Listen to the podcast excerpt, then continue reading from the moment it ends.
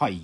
まあちょっとそのダヴィンチ・オソレザンさんの宇多田ヒカル表について、ちょっともうちょっと言葉を補足すると、うんつまりダヴィンチさんは宇多田ヒカルって存在をどう思ってるかっつうと、はい。時代が変わっていようが、その世代が変わっていようが、どんな世界だとしても宇多田ヒカルの曲は絶対に売れるって言ってるわけ。なんか売れてない世界を想像することの方が難しいんだっていうふうに言うわけよ。うんで僕すごくそのね感覚がなんかあっと思ってそれについて今日話したい。でこの話はさっきのなんていうのかなワイヤードの人との対談で、はい。なぜ宇多田ヒカルが時代を歌わないのか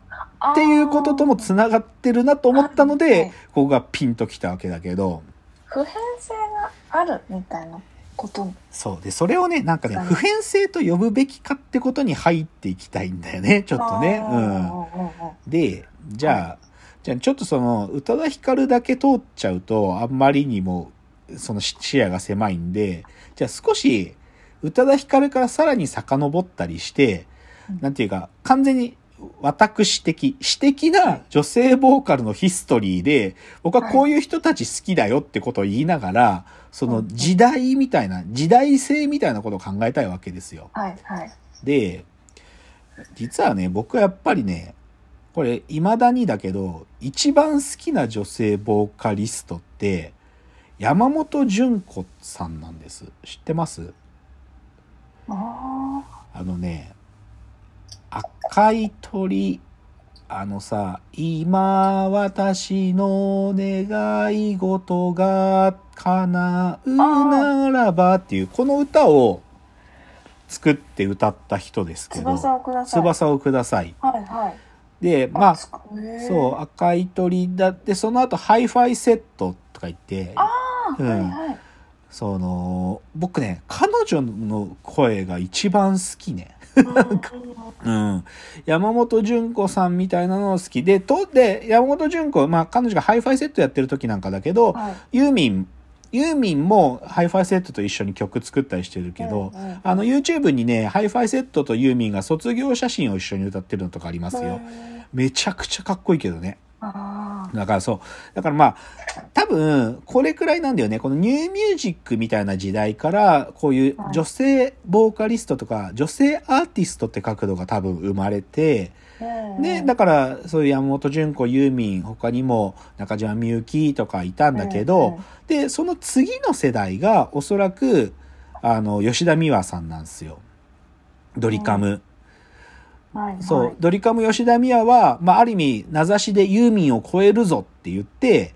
上京してきてるからね。だから、それが80年代の後半から90年代の前半にかけて、ドリカムが出てきて、で、その後の世代として、さっき言った宇多田ヒカルや、えー、椎名林檎、愛子とか、はいはいあ言うんだけど、多分同時期に、なんていうかな、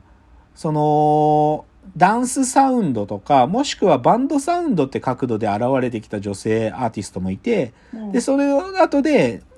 ソロになったりするような、例えばジュディーマリーのユキちゃんとかね、はいはい。あと、エブリリトルシングのモッチーとかね。うん、彼女たちはどっちかっていうと、バンドとか、そのグループとして出てきたけど、その後自分だけ一人のあ歌い手としても歌うとか、そういう感じだと思うんですよ。で、まあ、そういうなんか経緯はどうでもいいんだけど、まあ、でも今言った中で僕が好きなんで、まあ、大概好きなんだけど僕は、山本純子さんも好きだし、ユーミンも好きだし、吉田美和も好き、で、ゆきちゃんも好きだし、モッチーも好き。モッチーなんか最近、あの、バラエティ番組出てるの見て好きになっちゃったしね。とか、まあ、愛子さんも好きだし、まあ、で、愛子さんもやっぱすごいよね。愛子さんって、デビューしてから今までずっとそのトンマナが変わんないっていうか、愛子のまま、なんかずずーっとトーンマナーが愛子って感じだから、まあ、愛子の曲聴いたら一発で愛子だなってわかるみたいな。それすごいなと思うよね。でね、ここでね、で、そういう2000年代まで来て、で、そこでね、ちょっとね、西野カナの話したいんですよ。で、ぶっちゃけ僕西野カナさん好きじゃないです。あぶっちゃけ嫌いな方なんだけど、あのね、この前の、あの、日曜日だったかな。あ、違う。もっと前だ。5月ぐらい、5月の初めぐらいにやってたね、はいカンジャム完全燃焼で、あの、ヒャダインがね、西野カナについて言ってたことがあって、はいそれでちょっと西野かな、あ、そうなんだと思ったのがあって、それが何かっつうとね、ヒャダインが言うには、はい。音、あの、J-POP の中に、等身大ストレート恋愛歌詞枠っていうのがあるんだって。はい。はい。そのはい、等身大で恋愛について、はいストレートに歌う歌詞をそのまま書く枠ってのがあるんだと。まあ別の言い方で、等身大ド直球恋愛ソング枠。で、女の子たちが、あ、私のこと歌ってるって思うような曲を書く人たち。まあ比喩表現なしでストレートなことを歌うことらしいんだけど、で、それを、そ、そういう枠があって、で、それの2010年代はね、その等身大恋愛切な曲が少ない不毛の時代だったんだと。で、それれをたった一人で支えてたのが西野カナなんだっていうのよ。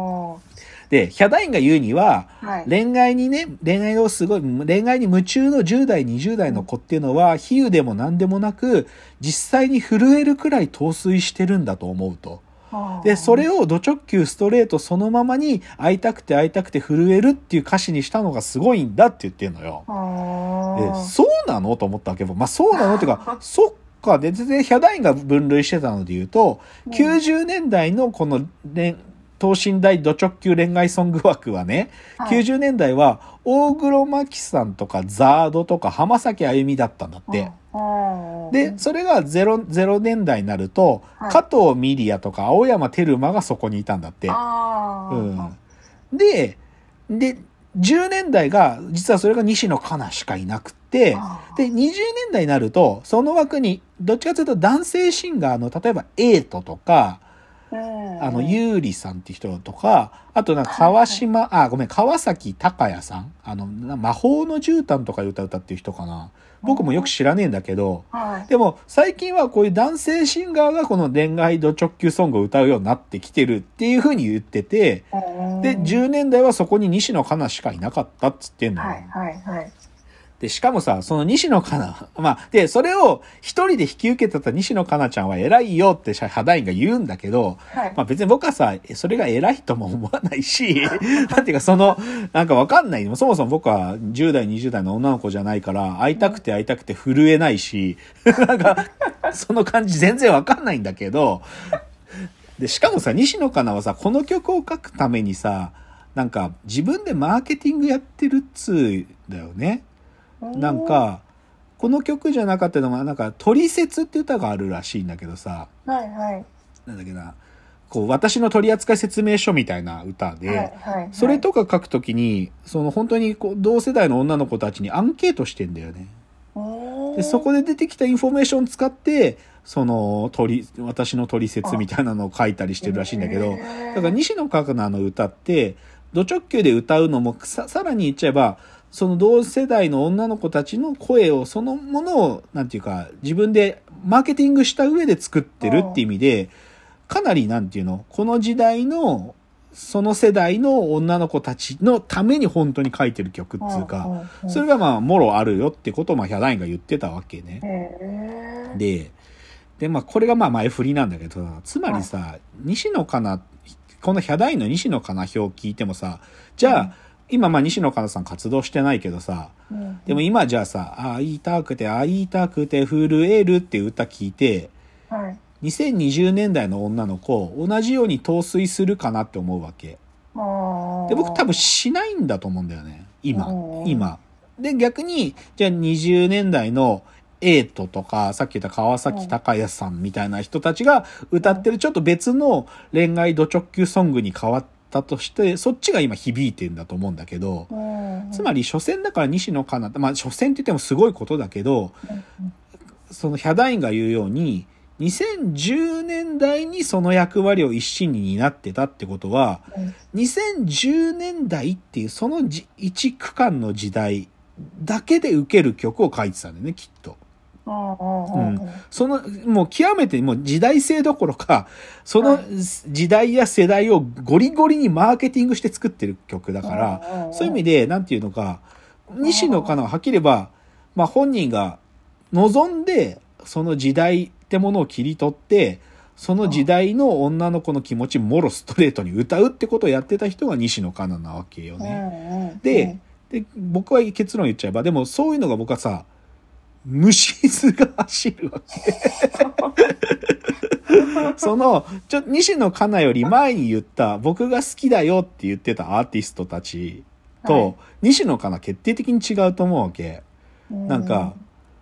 今でもユーミンの曲聴いて、ああ、いいなって思うとか、山本純子さんの曲聴いて、ああ、いいなと思うとか、モッチーの歌聴いていいなと思うっていう、なんかさ、この感じを西野かな全く持っててないっていうか、しかもこの、ある意味、性別も僕は違うわけだし、うんこの性別違うのに、ああ、いい好きだなっていう、しかも時代が全然経ってもかっこいいな、この曲って思う。うん。その感じ、西野カナの曲、それが売れてた時ですら全く持てないっていうことに気づくというか、逆にヒャダインが詳しく説明してくれたおかげで、あ、だから俺西野カナ嫌いなんだっていうか、だから全然俺には届かないんだって思うのは、ある意味彼女が極めて、その特定の世代、特定の時代だけに放り込んでる、